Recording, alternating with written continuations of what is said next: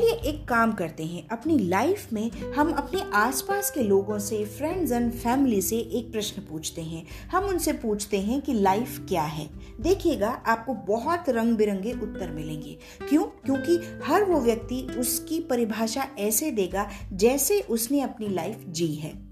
तो अपनी लाइफ को आप कैसा बनाना चाहते हैं? डेफिनेटली आपको बहुत सारे शेड्स के साथ अपनी लाइफ जीनी चाहिए। क्योंकि क्योंकि देखिए, पता तो कुछ होता नहीं है कि अचानक से कोई भी चीज़ आ गई, अचानक से कोई भी प्रॉब्लम आ गई, लेकिन ये ज़रूर पता होता है कि हम में बहुत हिम्मत है और हम इस चीज़ को पास करके आगे निकल जाएँगे और हम जीत जाएँगे। इसलिए हमेशा एक ऑप्टिमिस्टिक नज़रिया रखिए। आशावादी बने रहिए।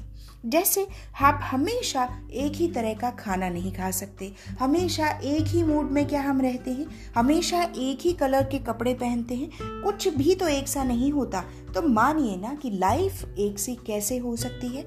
उसमें भी डेफिनेटली बहुत सारे वेरिएशंस होंगे ही होंगे। इसलिए कभी भी मत घबराइए।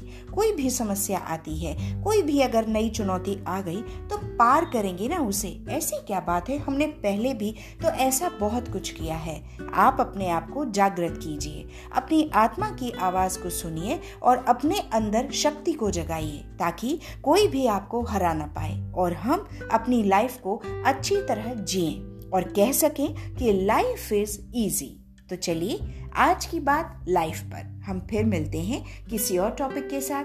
अब आपको क्या करना है? अब आपको बहुत खुश रहना है। तो खुश रहिए और अपना ध्यान रखिए। Thank you